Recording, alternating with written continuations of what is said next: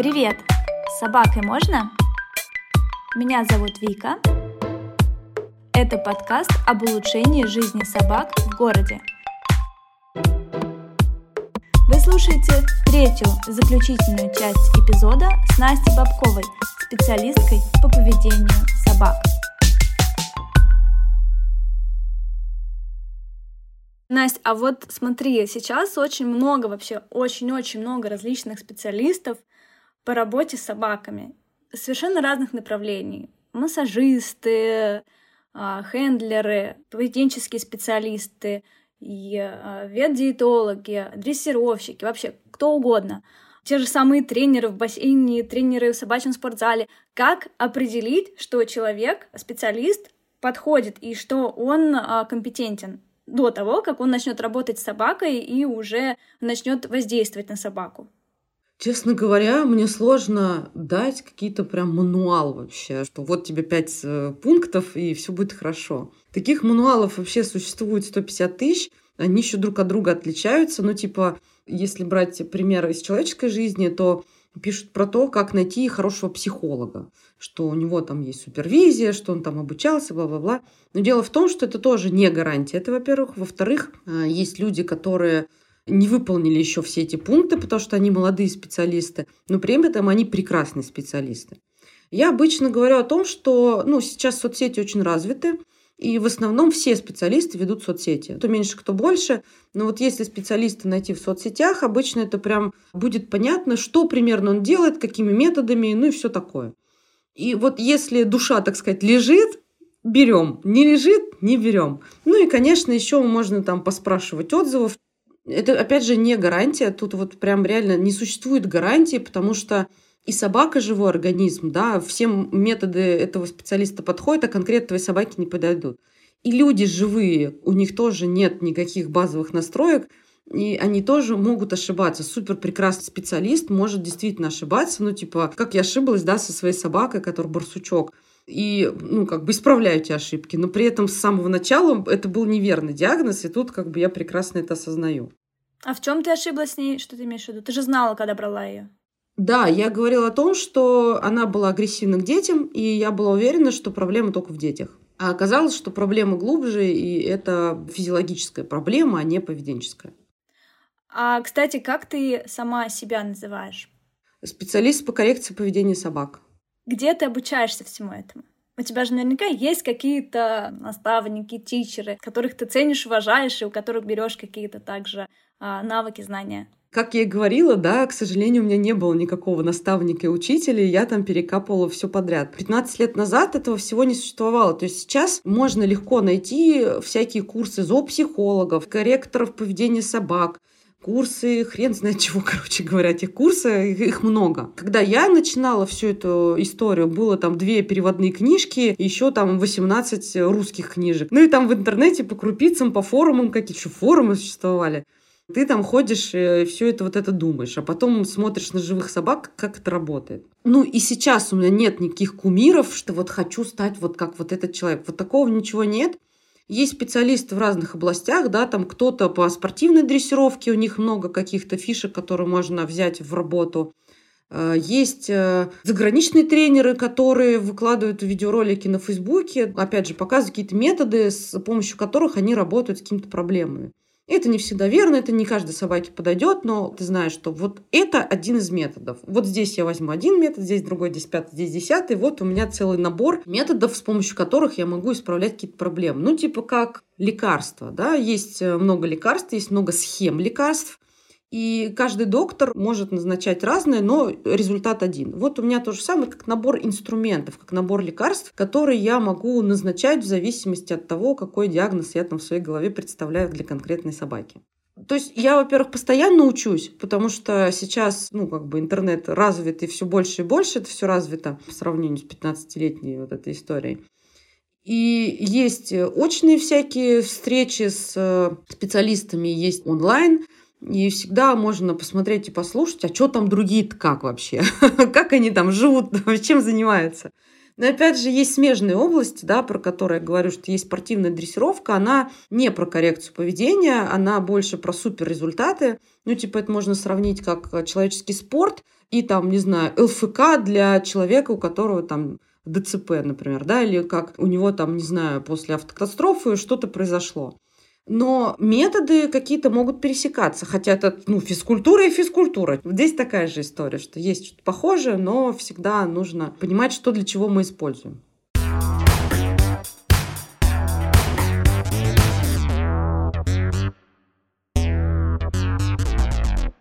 Собаки часто попадают в предряги. Знаю по своей Лоле. То лапу в лесу порежет, то лучший друг соседский Бобик переусердствует во время игры, и вот тебе прокусанный бок.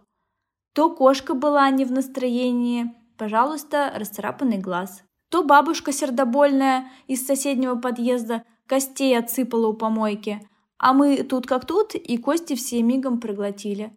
А кости оказались куриные и распороли глотку. Летом клещи, зимой реагенты – а еще всякие психи отраву раскидывают, и не всегда можно уследить, что всосал в себя ваш любимый уличный пылесос. До чего только и не случается. На дачу вон ездили, там строители оставили в траве острые обрезки от металла черепицы. И, пожалуйста, лапа разрезана до кости. За всем не уследить, к сожалению. Всякое случалось и будет случаться, и это не значит, что вы плохой хозяин. Это значит, что мы живем в опасной среде для собак, где надо быть на чеку и вовремя бежать к ветеринару. Благо, есть Mango Insuring. Это страховая компания, которая позаботится о возмещении расходов на ветеринарные клиники и лекарства. Не волнуйтесь о деньгах, волнуйтесь о собачке.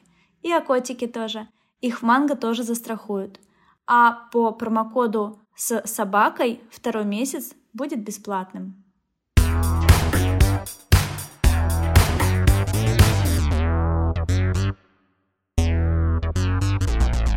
Я собираюсь э, переехать в другую страну, и мне потребуется собаку вести в самолете. Я ужасно этого боюсь, потому что она большая, и ее, скорее всего, придется вести в багажном отсеке.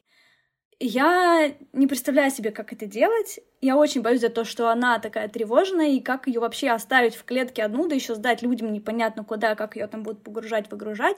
Есть ли какие-то у тебя, может быть, рекомендации для того, как перевозить животных вот так вот в клетке, в самолете, не в салоне, или даже, неважно, не в самолете, там, может быть, какие-то общие рекомендации для путешествий с такими собаками? Самолет, на самом деле, и багажное отделение для меня тоже это самый страшный страх, потому что ну, я это буду делать только, да, вот если я переезжаю в другую страну, и больше никаких вариантов нет. До этой страны, там, не знаю, на поезде не доедешь, на машине тоже.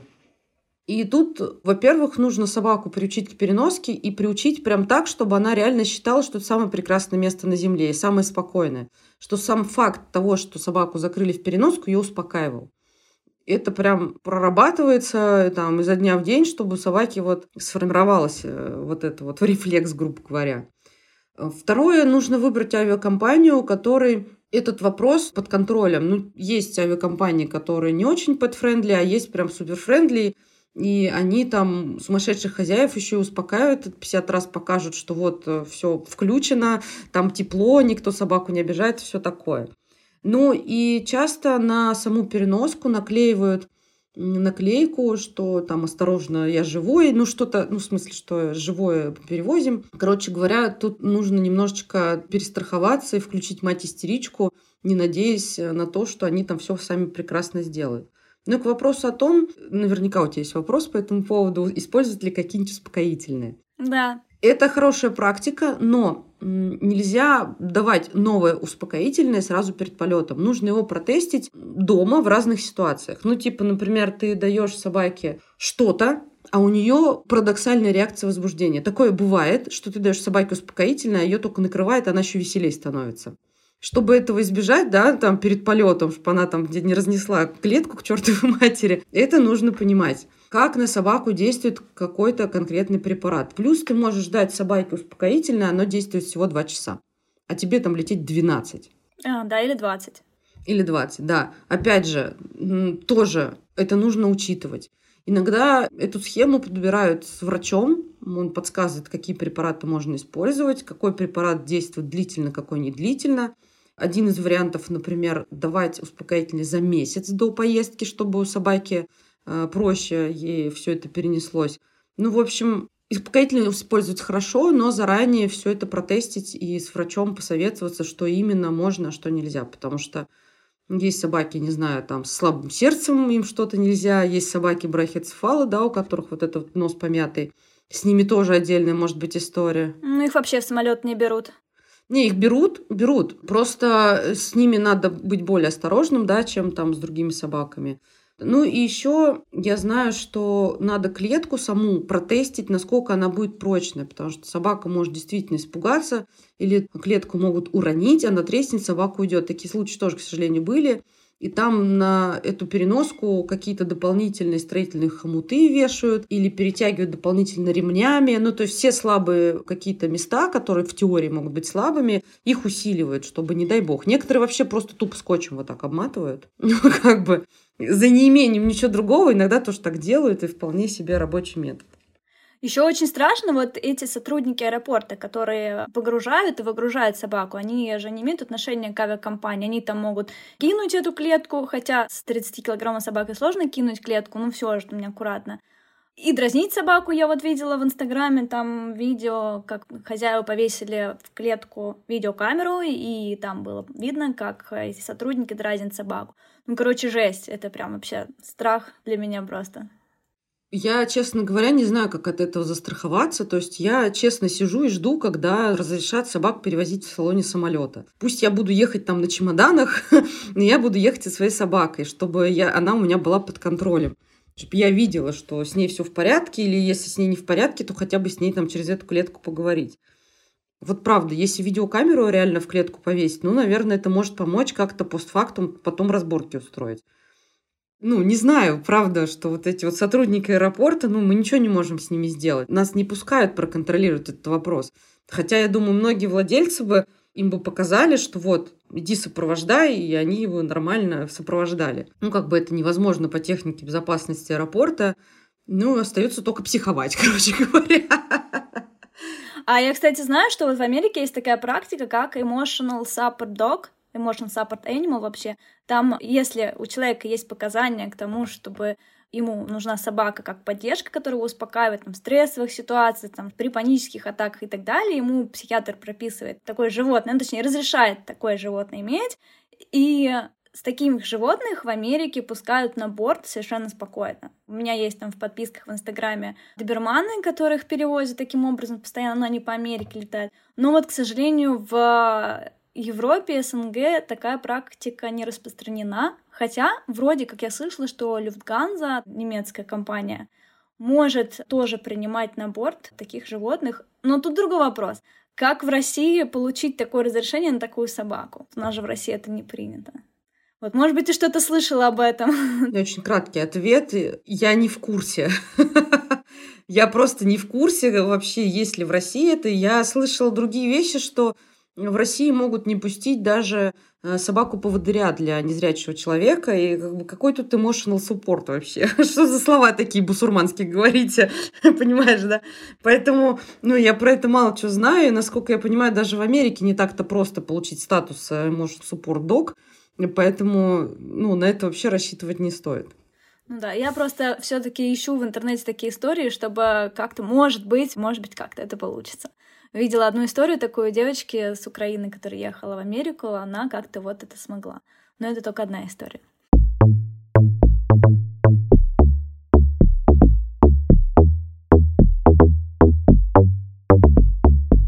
Еще, что касается тревожных собак, мне часто приходится уезжать в отпуск или вообще куда-то и оставлять свою собаку. У нее, когда я уезжаю, всегда случается понос на стрессе, поведение тут же портится просто вообще ужасно.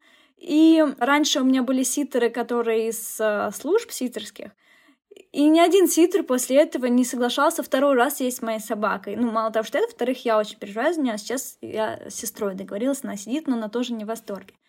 Как снизить сепарационную тревогу или вообще, может быть, даже, возможно, ее убрать? Э, для собаки хозяин — это такая база безопасности, родитель для ребенка, да. И кто-то спокойно это переносит, ну, типа, мамочка точно вернется, а кто-то, ну, прям весь испереживается. Ну, чем тревожнее собака, тем больше она переживает, понятно.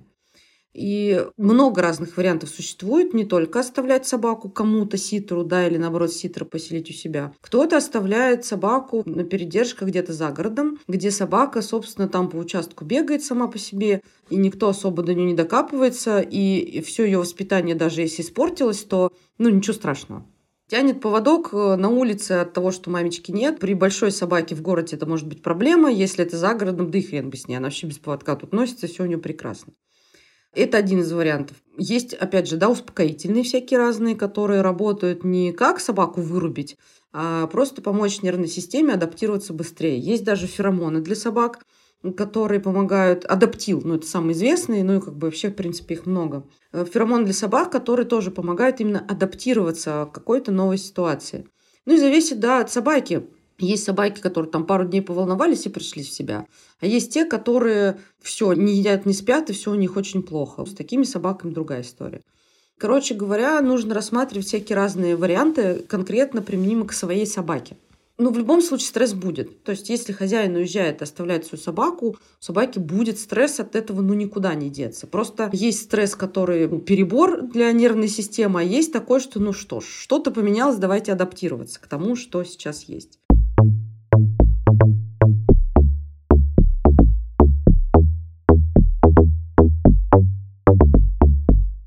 Про собачьи сигналы, потому что мы на самом деле не очень много про них поговорили. Я хотела поговорить про обход, например, дугой собаки, что это значит. Я хотела поговорить о том, как определить, когда собаки начинают друг на друга бычить, как это остановить, как их разнять во время драки, если это уже случилось. Вот, ну, в общем, все такое, чтобы было понятно слушателям, когда они гуляют своей собакой, какие сигналы а, собака подает и какие сигналы подает собака, которая там другая, чтобы интерпретировать ситуацию и чтобы вовремя предпринять какие-то меры. Ну, тут еще видишь сложность в том, что такие вещи, их сложно объяснять голосом. Mm, угу. Надо показывать. То есть хотя бы на видео даже я там своим лицом это могу показать, а голосом ну, крайне тяжело вот это объяснить, какие сигналы подает собака, если она хочет агрессировать. Или там на что ориентироваться. Ну, типа, вкратце я же рассказала, да, что при встрече с другой собакой ты не можешь быть уверен, ну, ни в чем.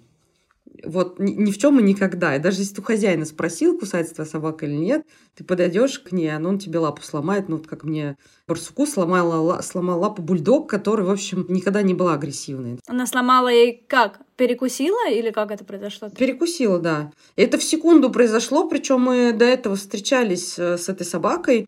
Барсук там на нее поорала. Собака такая, ну и хрен с тобой ушла, да. И 10 лет этой собаки, она тут живет во дворах. Она, конечно, подходит без э, разрешения ко всяким разным собакам. Никаких драк не было. А в этот раз что-то вот произошло.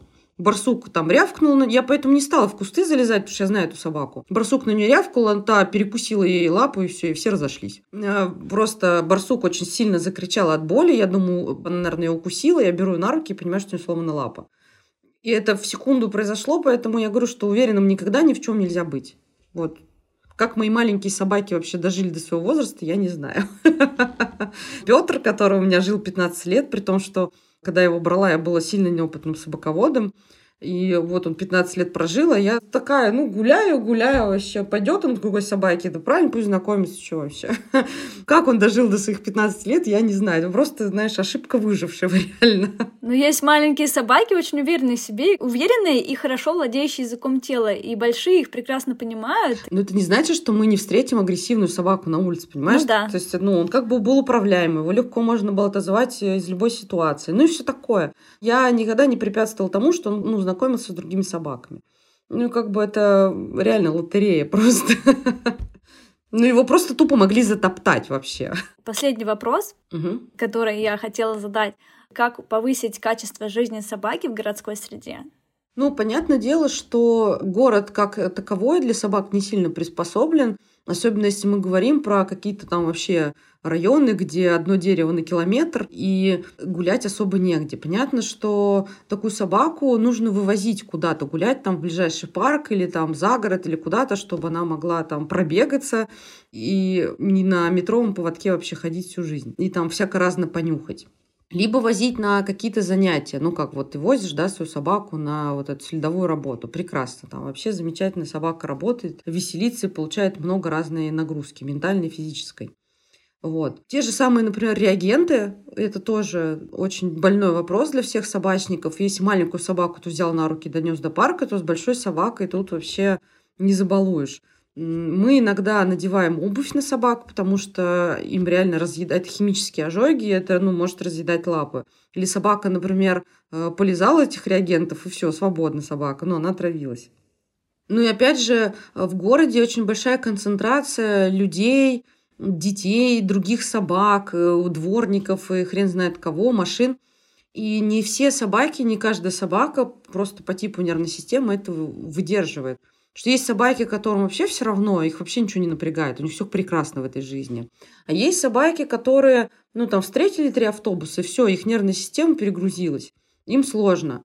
И с такими собаками иногда гуляют реально по ночам, чтобы снизить нагрузку на нервную систему. Либо увозят их за город, и, собственно, они там живут за городом на даче прекрасненько. Короче говоря, чтобы сделать счастливой собаку в городе, нужно, во-первых, видеть, насколько собака, в принципе, приспособлена к этому всему. Если она не приспособлена, попытаться ее приспособить, да, там научить ее не бояться автобуса, не бояться других людей, собак и прочего. И всячески развлекать ее, давая ей занятия, которые биологически к ней близки. Вид типичное поведение называется, да, там нюхать разно много, бегать где-то без поводка, чтобы собака получала такую физическую активность побольше. Это может быть там, дача друзей, это может быть какая-то большая собачья площадка, ну и так далее, да. И, возможно, чем-то развлекать дома собаку, ну, типа тот же поиск его можно дома устраивать, это все прекрасненько. То есть, если мы живем там на Боровицкой, придется побольше усилий приложить, чтобы собака э, чувствовала себя хорошо. Ну, типа там на Боровицкой мы спим, отдыхаем и выходим на 15 минут пописать, но при этом постоянно куда-то ездим, чтобы собака могла чувствовать себя собакой, да, а не человеком, который там ходит в костюме э, от метро до метро. Вот примерно так. И, кстати говоря, для наших слушателей я хочу сказать, что у Насти есть YouTube-канал, на котором очень много ответов на всевозможные злободневные вопросы про поведение собак, в том числе про то, как а, гулять с собакой, как гулять с собакой без поводка, как распознавать язык тела собаки. Верно, там вообще супер видеоролики, я прям, я смеялась очень. И много-много других ответов можно найти у Насти как в Инстаграме, так и э, в Ютуб-канале. Что-то еще у тебя? А, у тебя еще есть три книжки. Да, три книжки. Суперские книжки, в которых тоже есть подробные ответы и очень легко воспринимаемые ответы на вопросы по поведению собак. Вот. Что-то еще у тебя есть? О чем можно рассказать? Да, вроде, ну да, соцсети, Facebook, ВКонтакте и Инстаграм, там э, дублируется информация. YouTube это отдельно, понятно, это видеоролики, да. Ну и книги, конечно. Ну, у меня еще есть вебинары разные, платные, бесплатные по каким-то четким проблемам. Ну, типа, есть, например, вебинар, он платный по сепарационной тревоге. Там разобрано, как вообще быть, и как лечить, и как не допустить. И там есть вебинар по нечистоплотности, то есть собака там пист или как это не туда, куда нужно, с этим нужно разбираться. Я там даю подробную инструкцию, как вообще с чего начать, чем закончить и как продолжать. То есть в том числе вот такие есть штуки. А плюс ты еще проводишь э, личные занятия, правильно? То есть тебе можно записаться на занятия лично. А, да, можно, конечно. У меня есть занятия в зале по дрессировке, ну, типа ко мне стоять и вот эта вся ерунда. И есть индивидуальные консультации, когда люди, прочитав вот это все, они все равно не справляются со своей собакой, она какая-то сложная, ну, такое бывает. И вот личная консультация тоже, конечно же, возможна. Я там выезжаю, разбираюсь с конкретной собакой, направляю, если куда-то нужно, там какие-то медицинские, если обследования, да. Такая тоже штука есть. А курса у тебя пока нету? Курса какого? Ну, курсов по поведению там может быть э, для щенков, также, может быть, по книге, но именно вот курсов, когда люди приходят с щенком на курс, там, может быть, по видео, может быть, э, офлайн. Нет, пока нету. Ну, есть э, мысль сделать онлайн-школу, потому что я понимаю, что в регионах, например, ну, прям сильно сложно найти нормального кинолога. И онлайн, конечно, обучение менее эффективно, чем офлайн но иногда нет никакого выбора, и тогда приходится ну, там, самому как-то доходить. Но это достаточно сложно, это много нужно ресурсов на это потратить. Вот видишь, подкаст, например, пишу, да? Тоже нужно потратить время и ресурс, чтобы его записать. И сейчас пока что ну, не очень хватает на это время, на онлайн-школу. Ну, когда-нибудь, возможно, я это сделаю. Но да, ничего такого пока что нет. То есть вот есть опция индивидуальной консультации. Причем есть индивидуальная консультация до того, как, например, ты взял собаку.